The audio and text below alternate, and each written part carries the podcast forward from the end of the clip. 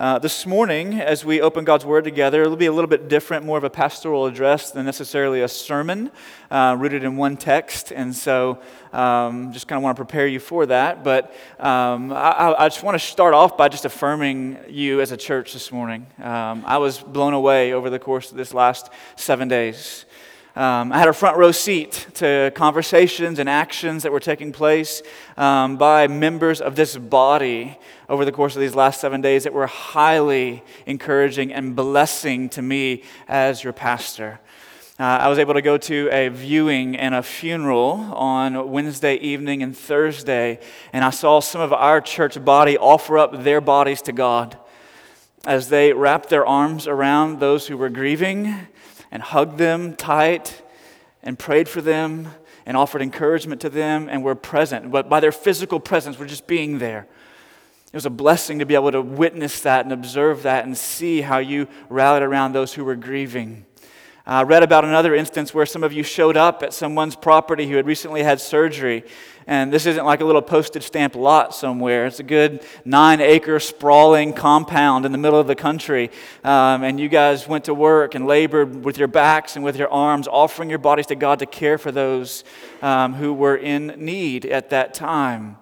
Uh, I had the opportunity as well this week uh, to sit in a rehab hospital in Plano on Friday afternoon and visit with another member of our church who's recently had a stroke, um, and just to sit and hear her tell stories about how she felt loved and cared for, and how people had moved toward her and her family during the midst of that time um, and how folks from her life group, I've seen some of the emails going back and forth of the meals that they've been setting up to care for that family. And I've heard her, I sat down with her and heard her tell stories about folks who frequently and faithfully have shown up to visit her and just converse with her and talk with her about how her recovery is going and to pray for her and to pray with her.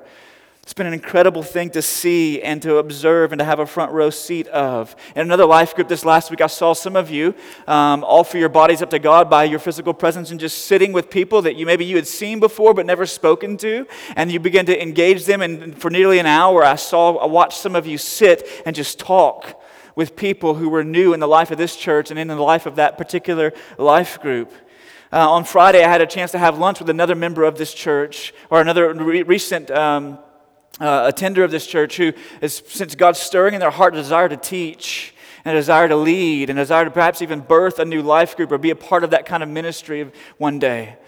It's been incredible to have a, have a front row seat, right, to all these conversations and actions that have been going on, or at least to read some of the box scores of things that have taken place. It's been highly encouraging to me this week to see the church being the church to one another. It's been a blessing.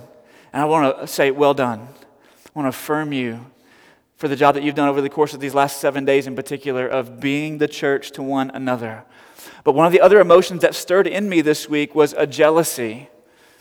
It was a jealousy and a, a, a, good jealousy, okay? Uh, because what I wanted to do is celebrate all those things that were happening, but I also covet to see more of that.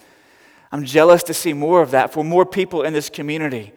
Several weeks ago, we talked about how there are thousands of people all around us, and that God is bringing tens of thousands of people to our community over the course of these next 5, 10 to 15 years. And I'm jealous to see God do that kind of work through his people, through his body, in multiple instances and occasions, and that frequency and faithfulness of that continue to multiply and multiply and multiply in the life of this community, so that this church, this Redeemer church, Jesus Church that He is planting here in the heart of this community would have a faithful gospel presence and a faithful gospel witness to everyone who drives these streets, lives in these homes, and is present in this community as it grows around us. I'm jealous to see more of what I've had the front row seat of this week, and I hope you are as well. But if we're going to see more of that, and if we're going to see the church continue to be the church, and the God be faithful to grow his church as he promised that he would, one, part of what that requires on our end is that we learn how to push together. We learn how to push together. Now, so I don't know if you've ever tried to move anything that's larger like heavier, more substantial, has more substance and girth than you do? You ever tried to do that before? Tried to put your hands behind something like your truck stuck in the mud? Uh, most of you have four wheel drive, so it doesn't happen to you, but it happens to me. Um, and so you get truck stuck in the mud, you try and get behind it and push it out right? You can, what, what one or two people pushing on something that may not be able even to budge, but if you get a whole host of people who are pushing on something in the same direction, with the same passion, with the same kind of fervency, they're pushing in the same direction. What's, what a handful of people can't budge, a whole host of people can move and roll forward. And listen, there is nothing heavier, there is nothing more substantial, there is nothing more of more substance, there is nothing weightier than planting a local church to the glory of God and for the good of those who are in this community. There's nothing heavier than that. And if we're going to see God raise up a people here and a church here that has a faithful gospel witness, in this community, then it's going to require all of us putting our hands on this big boulder called planting a church and pushing together. And that's what I want to talk to you about this morning is what does it look like for us to push together? To push together. So there's, there's five things. There's only four letters, but there's five. Like, you, that's me, okay? Like, I get it. All right? There's five things, four letters right? And so that's what we want to talk about this morning. How do we push to be a part of planting a church for the thousands here and the tens of thousands who are coming to this area? And the first two things are this is that if we're going to push together, there needs to be constant prayer and consistent presence. That we need to engage in constant prayer and consistent presence. Look, in Romans 12 12, we've been in Romans 12 for a few weeks and we'll continue to be this fall, but in Romans 12 12, the Apostle Paul writes these words. He says, Be constant in prayer. Be constant in prayer. The idea there is a constancy, a diligence, a persistence, a perseverance that is waiting on God to answer with expectation for Him to do what only He is able to do. And Paul calls us as a church to get on our knees consistently, to get on our knees constantly, and to be in prayer. Now, some of us this morning are like, man, this is church, so of course, right? It's like the kind of, kind of prayer that's like, of course, this is a church, so prayer is going to be at the top of the list. But that's not the kind of prayer that helps plant churches. The kind of prayer that helps plant churches and establish gospel witnesses is the kind of prayer that is desperate and dependent, knowing that unless God answers, that unless God acts, unless God moves, that we can have all kinds of human activity with no real advancement. We can spin our wheels and not really ever get anywhere. So there's, there's, a desperation and a dependency. It's the kind of prayer that recognizes that without God working, that all of our human activity is in vain. It's in vain.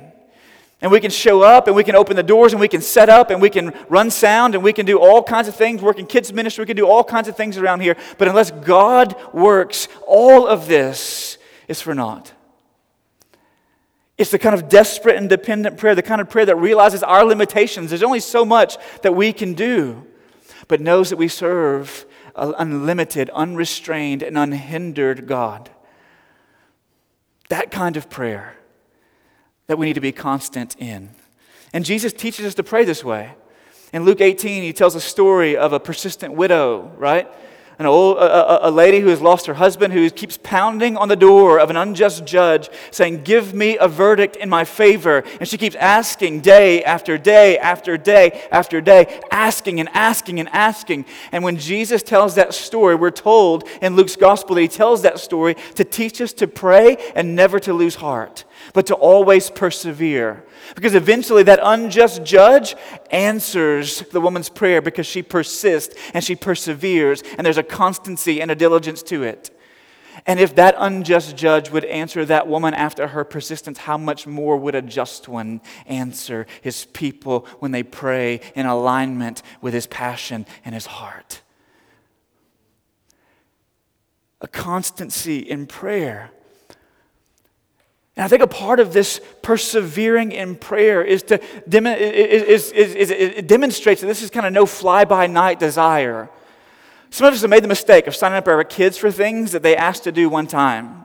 You you've been there before? They asked to do it one time. All right, let's run out. They've never asked to do anything before. Run out, sign them up, right? First practice. I'm done. I've learned that lesson had to force them to finish the season. You started this, you're going to finish it, right? But you don't have to sign up again. Now, I wait to hear like 37 requests to be a part of that activity before I go sign them up again. Why? Because there's no fly by night desires, no flippant request. They keep faithfully pursuing and faithfully asking and faithfully asking. Listen, before, I, before we move from south of Royse City into the heart of Fate, our elders prayed faithfully, persistently for 12 calendar months for where God would lead us, how God would direct us, where God would guide us. And some of you go, man, a whole year praying for one thing. Yes, every time we showed up. I'm looking at Kevin because every time we showed up, I can remember like, we're going to pray about this again? Yes, we're going to pray about this again. All right, let's, let's get it, right? Let's pray for God to show up, for God to direct and God to guide. There's a persistence and a perseverance in that prayer. And it needs to happen in our personal prayer lives and it needs to happen in our corporate prayer life. In our personal prayer lives, we need to be praying for the things that are on God's heart, for the mission that He has given us, the great commission of making disciples. See, oftentimes when we, when we pray, whether it be individually or corporately, we pray about uh, things going on in our bodies or other friends' bodies, right? Pray for their health. We pray for, you know, God to heal Aunt Josie's ingrown toenail. We pray for the cat that's sick. I'm not sure if you should do that or not.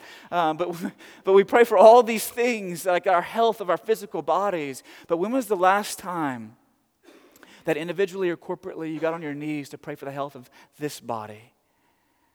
For this body. That God would awaken a people here whose hearts are to share the gospel, to shape disciples, and to send missionaries into our communities and across the globe. To pray for this body. A couple of weeks ago in our life group, um, a lady who is new to the church, um, she doesn't speak much English, she understands lots of it. And she was there present in our life group, and our daughter was with her um, to be able to interpret for her and translate for her. And um, we got done with our discussion at the end of that time. She's sitting to my left, and we're both on separate couches. And she, her daughter says, "My mother would like to say something to you." And so I'm, I'm kind of okay. I'm not sure where this is going. So I would like to say something to you. And so she, she speaks to her daughter, and her daughter speaks to me, and she says she wants you to know that she prays for you every day. Every day. And her daughter's like, She does. I hear her every morning when I wake up. Is there that kind of diligence in our prayer life individually? Is that kind of diligence in our prayer life corporately? Is it woven into everything that we do as life groups, as serving teams? We're praying for God to bring people to sit in these chairs to hear the gospel proclaimed, to send us out to be missionaries in the lives of people who will never set foot in these doors.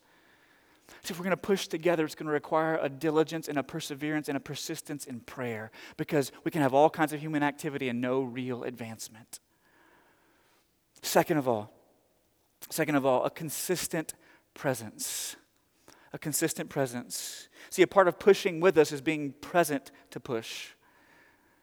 Part of pushing with us is being present to push.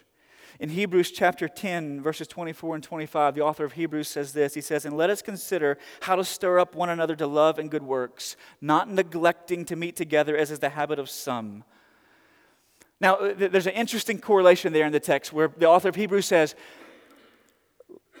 let us consider how we're going to stir one another up to love and to good deeds. And then in the very next breath, he says, not neglecting to gather, to meet together, as is the habit of some. There seems to be a connection between the stirring and the meeting, right? Between the stirring, let's stir one another up, and don't, don't neglect meeting together. There's a connection between the stirring and the meeting, and here's what I think that it is. Is that the stirring oftentimes, not always, but oftentimes happens through the meeting. The stirring happens in the meeting as God's praises are sung, as God's word is preached, as God's people are serving. The stirring happens in the meeting. See, I, don't know if you've ever been out on an old piece of property with like an old farm tank where there's maybe some cows that drink out of it every once in a while, but in the middle of the summer, whenever the rain stops and the waters in that tank begin to recede, what begins to happen in that tank is oftentimes there's kind of a layer of scum that kind of begins to develop on top of the water and some, some algae that might begin to bloom in that. And a part of that is there's no fresh water input that's coming into it constantly to keep it stirred up. And listen, our lives and our souls and our hearts are very much the same way. Is that whenever there's not fresh input that's coming in to continue to stir us, we tend to stagnate. And we tend to kind of coast and put it on cruise.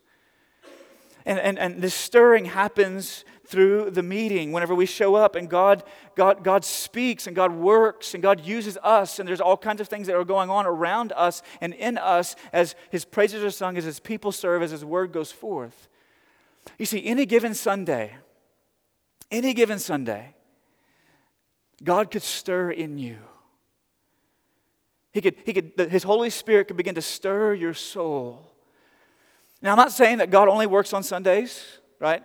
Like we work all week long, take off Sundays. He works on Sundays, takes off the other six. That's not how, that's what I'm saying. God works, God can stir you through reading the word on your own. God can stir you through a book of one of your favorite authors. He can stir you through a podcast of one of your favorite preachers. But one of the ways the Bible says you are to be stirred is, not by, is by not neglecting to be together with God's people, assembled under God's word.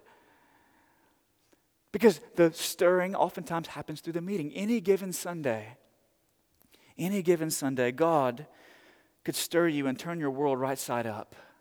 See, we're born upside down. and God could turn parts of your world right side up any given Sunday. Any given Sunday, God could tenderly touch your soul.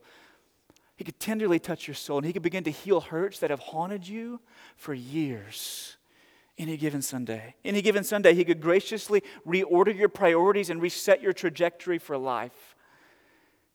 God could expose sin in your life that's been hiding under the surface and out of sight, and He could set you free from sinful patterns of behavior that you've given yourself to year after year, year after year after year. He could uncover prejudice toward those of a different skin color or of a different zip code or ethnicity.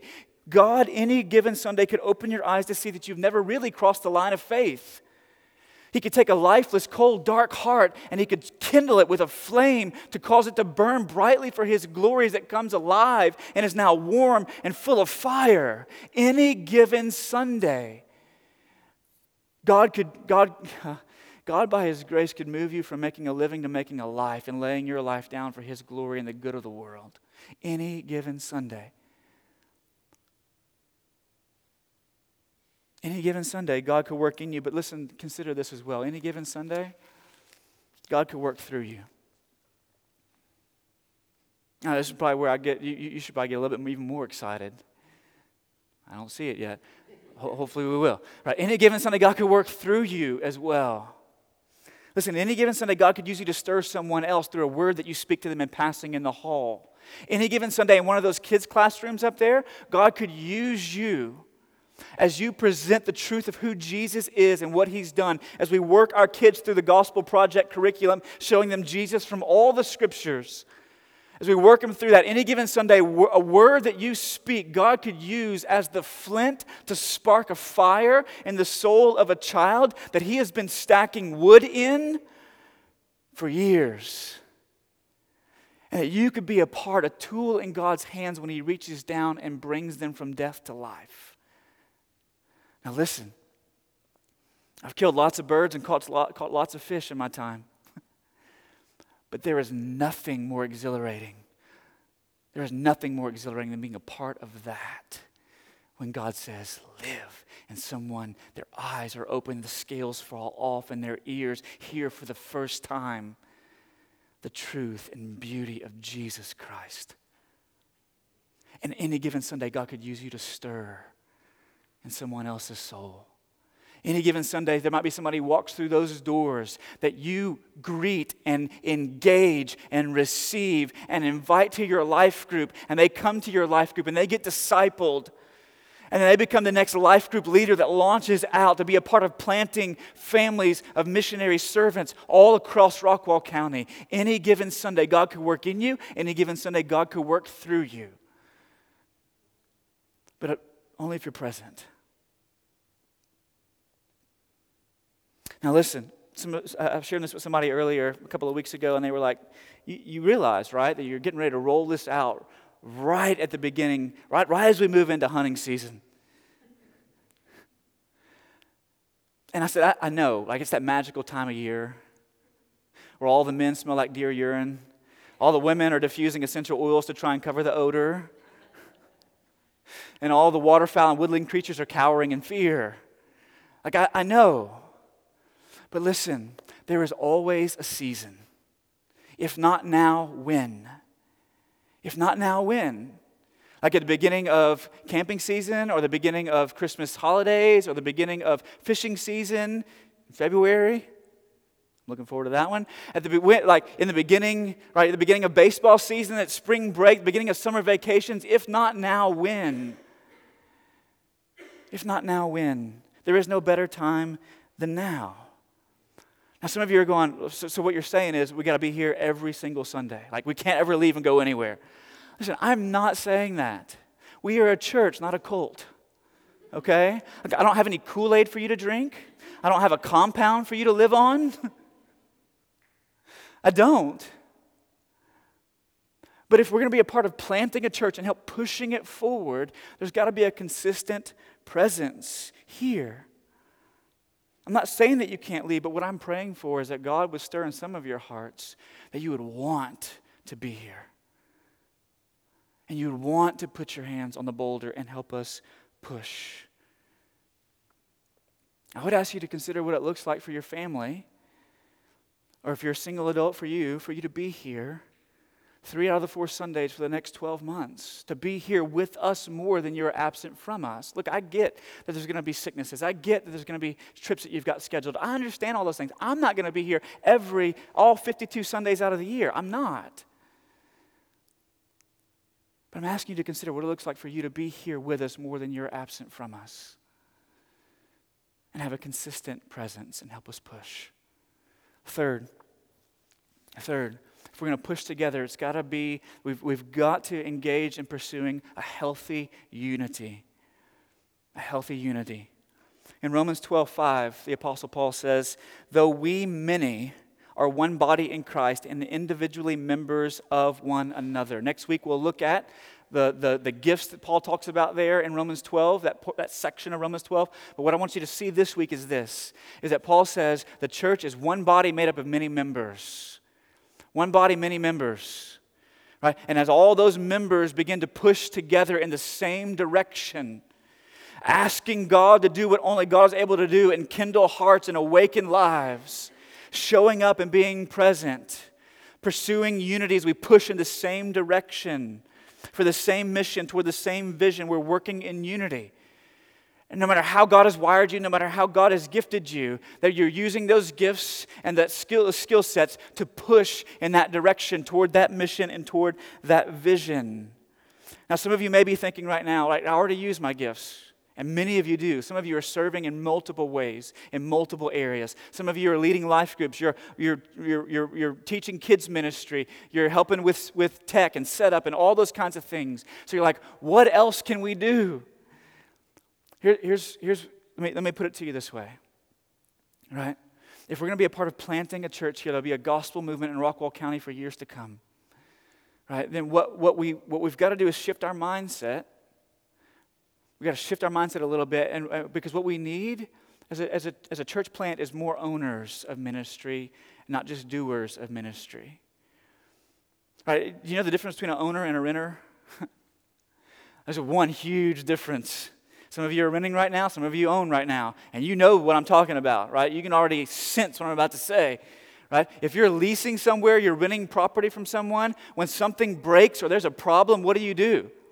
You pick up the phone and call the landlord, and he fixes the problem, or she fixes the problem.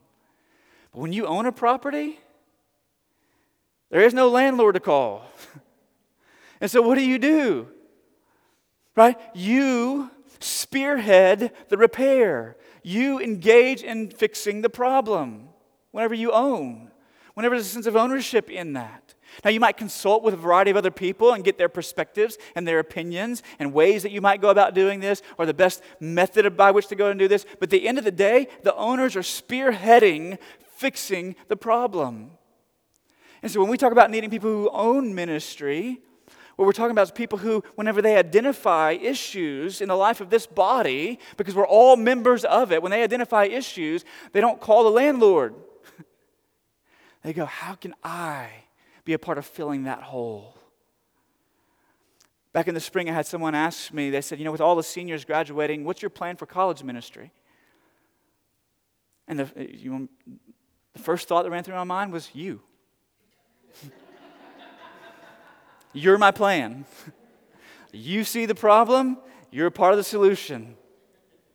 Right? We've had people walk by before and say, hey man, you guys could really hang that banner a little bit differently, it'd be much more efficiently, as opposed to saying, hey, let me make the frame that I just told you you needed to make, and let me come and hang it for you every Sunday. Right? That's the difference between owning and renting. And we, if, if we're going to be able to push in the same direction as all parts of the same body, we're going to have to be pushing together and the members taking ownership of ministry. My job description in the Bible and our elders' job description in the Bible, a part of it in Ephesians chapter 4 is to equip the saints for the work of the ministry, not do all the work of the ministry. And so we need people who are willing to say, you know what, sign me up, I want to own something. Working toward healthy unity. Fourth, if we're going to be a, a part of planting a, a gospel movement here in the heart of Rockwall County, this is going to require faithful stewardship. Faithful stewardship. In, in verse 11 of Romans 12, Paul says this He says, Do not be slothful in zeal, be fervent in spirit, serve the Lord. Now, one of the ways that we serve the Lord is by being a manager of those things that God has graciously put on loan to us. Right? Our bodies on our own, they belong to God by virtue of creation and by virtue of His redeeming work in our lives if you're a Christian. They're on loan from Him. We use them for His service, right? Our time is not our own. God has marked out our days from the foundations of creation. He knows exactly how many numbers, hairs, hairs are on our head, and how many days we will be living, breathing beings on this planet. And so our time is not our own, it belongs to Him. So we steward our time well, steward our bodies well, offering them to Him. But there's two particular areas I want us to consider stewarding this morning. And I'm going to go ahead and hit the first one to get it out of the way because that's where most of your minds are going right now. All right? Steward, one of the things that is on loan to you from God are the financial resources that God has given you. And if we're going to plant and push in the same direction, a part of it's going to involve faithfully stewarding our finances and serving the Lord. Now, listen, I want you to know something at the very outset of this point is this is that I'm actively right now engaged in trying to raise funds. I had two meetings this week, one with another church locally in our area, who the, whom the pastor and I have begun to develop a budding friendship, and he is about, about, about, about 15 years ahead of where we are. And as we sat down at lunch uh, earlier this week, he said, how can, how can the church that I lead and me personally be a blessing to your church? We're about to roll out this, this system that we've used for a while. Do you guys need this system? Are there any one time gifts that we can make to you right now that your church needs? I want to build some stuff in the budget for next year to help come alongside and financially resource you and give some, even, I, even asked them for some coaching. Because I know that I've got rough edges still, lots of them, that become very apparent to me over the course of the last nine months. And I need somebody else speaking into my life at that level and helping to shepherd and pastor me. But he's like, How can we be a part of blessing your congregation? I met with an old friend this week and shared with him what God was doing and our vision for what God would do here. And he said, Man, sign us up to be a part of faithfully supporting that work over and above what we're already giving to our local church. So I'm out actively raising funds. And I tell you that because I want you to understand that what I'm trying to do right now is trying to offset my salary burden on this congregation so that we have leveraged funds to use in ministry in our community. So I want you to know this morning when I ask you for faithful stewardship, I am not after your money so I can buy a new boat or build a new house in fact, I'm not after your money at all, but what I'm after is your heart. Because all throughout the Bible, there's a connection between the heart and the wallet. Everywhere on the pages of Scripture. And that's what I'm after. I'm after your heart. Now, some of you are here this morning, you're like, man, I'm tapped out at 20 bucks a week. I get it. I get it.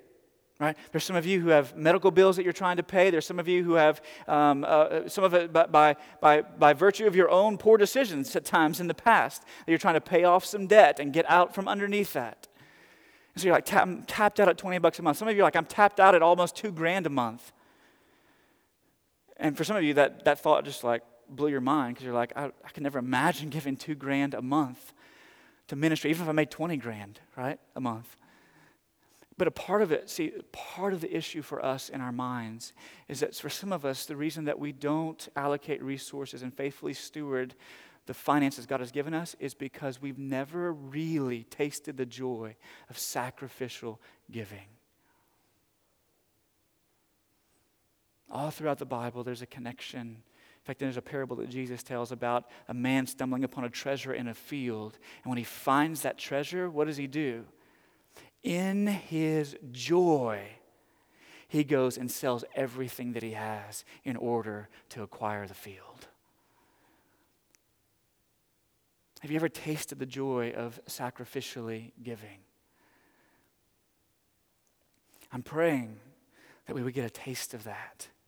And when we get a taste of it, we couldn't, we, we, we want more and more and more and more and more of, being, of leveraging and giving away and giving away to faithfully steward our finances to serve the Lord. But here, the, the second thing that I want to uh, uh, address this morning is this: is not only do need to, we need to steward our finances well, we also need to steward our influence well.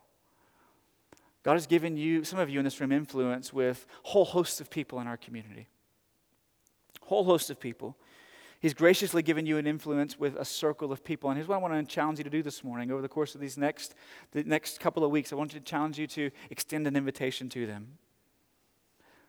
Right? There are invite cards on the back counter there, on the kiosk on the way out as well. Pick up a few of those if you don't have any left. Put them in your pocket, take them with you, and begin to invite people. Use that influence God has given you in your fishing clubs, in your hunting clubs, in your running clubs, in, in all these aspects and areas in your businesses that you're starting, and all the folks that you're interfacing with and interacting with to invite people here. And listen, I, I want to go ahead and make a commitment to you this morning that what I, I know I'm painfully aware of the fact that the portion sizes at times on Sunday mornings have been more than people can palate. And I want you to know that I'm trying to make headway in that. I'm working to edit and chisel and work away, becoming better at making stuff that's very heavy, very accessible.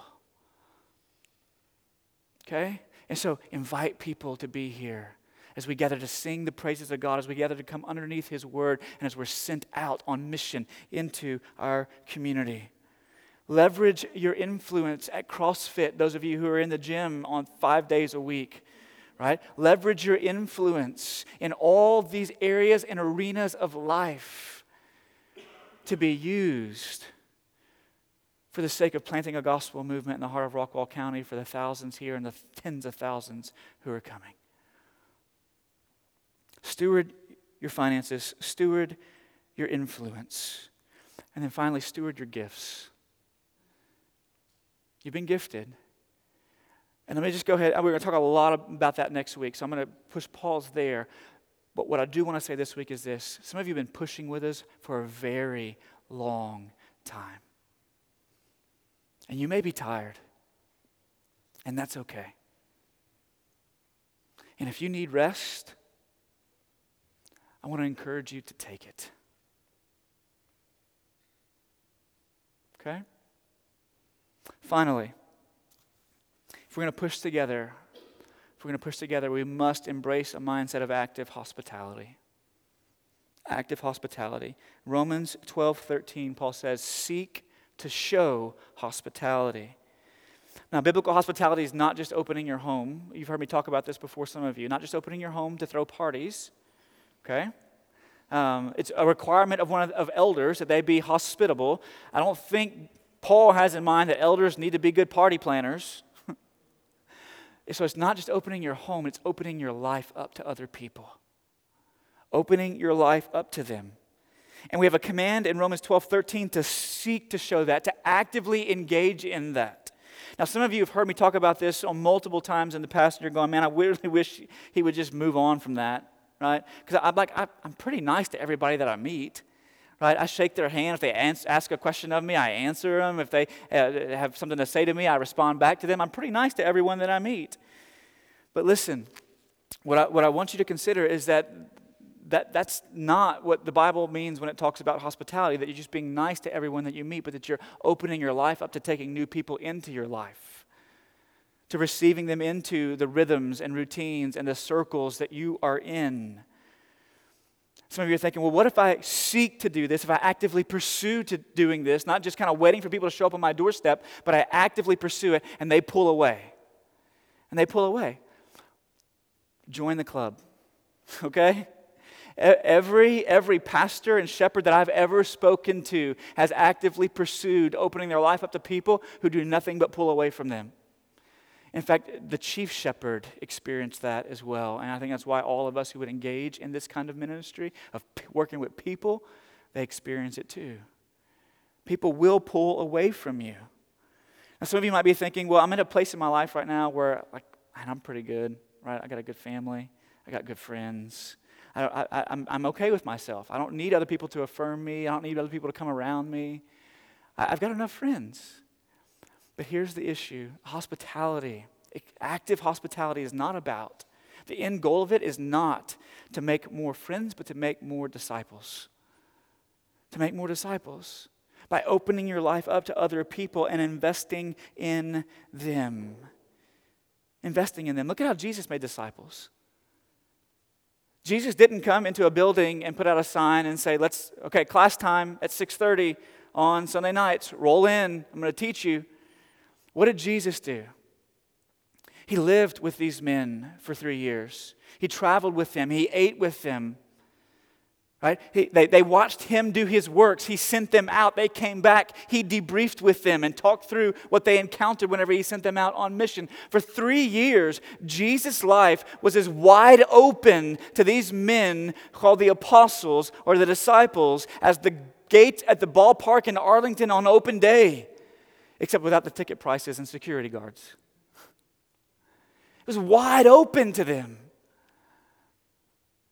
See, our aim is to seek to show, pursue it, actively be looking for people and places to open our lives up to, to bring them in, not so that we can make more friends, but so we can make disciples who would make disciples. Because when they see you opening your life up to others, then they would be inspired themselves as they're taught and trained and equipped to open their lives up to others as well.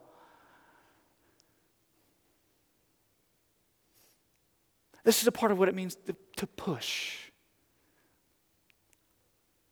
This is what I'm this is what as your pastor I'm asking for. That you would constantly pray, that you'd be consistently present, that you'd pursue a healthy unity by pushing in the same direction with us and leveraging your gifts to do so. That you would steward your finances and your influence and leverage those things well for the sake of God's glory, His church, and His mission. And that you would be active in engaging in hospitality. Now, the last thing is this is that if we're going to push, it cannot be mechanical. It can't be mechanical. We've got to learn to push with our hearts. To push with our hearts. Paul says in Romans chapter 12, verse 11, we read this text already be not slothful in zeal, be fervent in spirit. Don't be slothful in zeal, but be fervent in spirit. There's a negative command and a positive one. The negative one is this don't do what you do half heartedly. Right? You, you remember that at times in school, I was this kid, right? I would do just enough to get by. right? If I could get a, uh, like a, a B minus or C plus, man, I'm good. And Paul's saying, don't be that kid. Don't do what you do half heartedly. Don't pray half heartedly. Don't be present half heartedly. Don't pursue unity half heartedly. Don't do any of these things. Extend hospitality half heartedly. Don't do any of, the, any of these things half heartedly. Be not slothful in zeal. But the flip side of that is he says, be fervent in spirit. And that word fervent literally means boil. In other words, turn the temperature, fan the flame of the fire in your heart to where your spirit is boiling. Now, some of you go, Well, my personality is not that way. Like, I'm a pretty laid back, chill dude. Right, right, right, I'm pretty introverted. And so I'm not very very passionate. I don't get really excited very easily. But listen, I don't care what your personality is. There are people in this congregation and in other congregations that I've been a part of previously who have personalities that are all over the map, but there's still a fire that is burning in their souls. So, no matter what your personality is, Paul says, fan into flame this fire that is in your soul. And don't push half heartedly, but push fervently with your heart and throw it into it. And that last clause in that verse, I think, helps us understand how to do that, how to continue to fan the flame. Is that you, what you have to do is you have to see who you are serving. You're not serving First and foremost, you're not serving the people who walk through these doors or the people who are part of this family now. First and foremost, you are serving the Lord. First and foremost, you are serving the Lord. Through your, through your constant prayer, through your consistent presence, through your pursuit of healthy unity, through faithful stewardship, through active hospitality, you are serving the Lord. No matter how old you are or how young you are, you are serving the Lord. No matter how debilitated your body may feel or how invigorated your body may feel, you are serving the Lord when you engage in these things. You have to see who you are serving. See, I'm praying right now, right now, for God to awaken in here and bring from outside of here old men and young men, older women.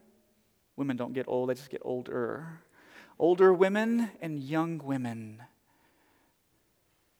who would, with hearts aflame, burn brightly for the glory of God in His church, for His people, and for His world. I'm praying for old, older men like Caleb. You know Caleb's story in the Old Testament when the Israelites got into the land and there's this one stubborn place full of these massive giants. And Caleb advanced, well advanced in years beyond all of his companions. He said, Sign me up for those guys. I want to go take that land. See, I'm praying for God that God would send older men into the life of this congregation who would say, I want to be like Caleb in my generation. I want to be like Caleb in my generation. I don't want to coast into the last decade or two of my life in this comfortable ease in an easy chair. Listen, no matter what you think of Donald Trump or Hillary Clinton, one thing can be said about both of them is neither one of them are coasting into their late 60s or 70s with a I've done my time mentality. I'm praying that God would raise up men older men like that in the church who would leverage the, all their years of wisdom and experience toward planting and pursuing gospel movements in our community. Praying for older women like the prophetess Anna in Luke chapter 2, who for 80, who's 84 years old, and yet she still shows up faithfully in the temple every day, and she's on her knees asking God to come and redeem his people and waiting for that to happen. I'm praying for young men like Joshua who, drew, who would draw a line in the sand and say, No matter whom you serve, as for me and my house, and it'll be more than a piece of cedar above my doorpost. But it will be the directions and decisions that we make as a family that we will serve the Lord. For young women like Hannah who are faithfully crying out before God for Him to answer. I'm praying for older men who in their last decade and women who in their last decades of life they would dream big dreams of God. Big dreams of God, how God might use them.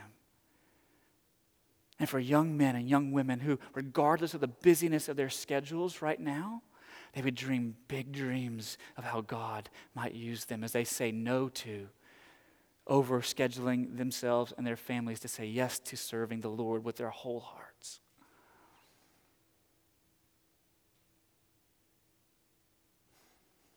And I'm praying that God would awaken that desire and that spark in us as we see to serve Him, as we see how He served us. As we see how He served us. In the Gospels, Jesus says, I didn't come to be served, but to serve. And how would He serve? By giving His life as a ransom for many. I want to close with this. Earlier this week, we were watching The Jungle Book, the, the, the newest CG animated version that came out. And my kids and I and Karen, we were all sitting on the floor, we're kind of ch- uh, checking out the movie on Monday evening after a long Labor Day weekend of festivities. And there was a part in the early part of the movie where Shere Khan, the tiger, who is after Mowgli, the young man cub who's living in the jungle being protected by the pack of wolves, he wanders into the watering hole. And as he wanders into the watering hole, he begins to pick up the smell of, he says, it, what he says, it almost smells like a man cub in our presence. And he paces around the watering hole, and as he looks, and he can see the young boy cowering behind the rock and the wolves up there protecting him. And Shere Khan asks this question, he issues a threat with this question How many lives, how many lives is a man cub worth? In other words, how many will have to die for the one?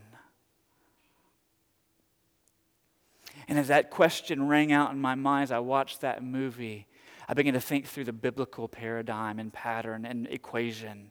Because in the Bible, it is not how many will have to die for the one, but which one will die for the many. And Jesus says, It's me. I have come to give my life as a ransom for many to serve you. And unless you're serving out of that motivation, you will grow weary and lose heart. So see who you're serving and that He has served you. Let's pray together. Father, this morning we thank you for the opportunity to gather and to, to dream a little bit about how you might use us as a church to reach the thousands who are here now and the thousands and tens of thousands that you're bringing to this community in the next 5, 10, or 15 years. God, would you awaken and stir our hearts to push? Would you raise up faithful prayer warriors, young and old? I pray that there be middle school students in this room who would be on their knees this week in prayer for this body. And they would do it diligently and with perseverance and persistence. I pray there'd be older men and older women in this congregation who would be on their knees this week in constant prayer. That as they drive to and from work, as they're a part of conversations, that they would have the mindset of praying for this body of believers that they are a member of. God, would you awaken our hearts and cause us to want to be here, to have a consistent presence,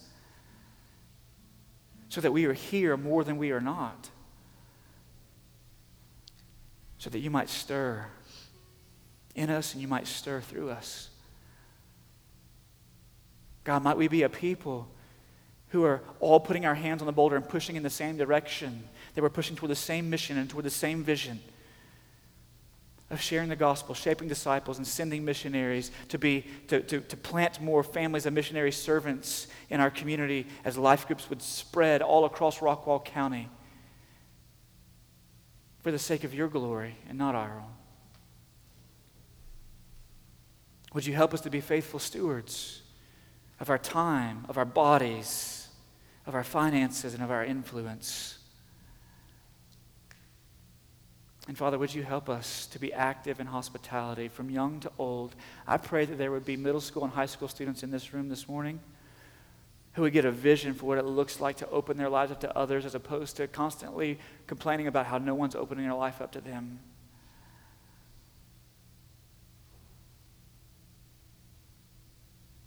May it start here, God. May it start here. And may we push with all our hearts, we pray in Jesus' name. Amen.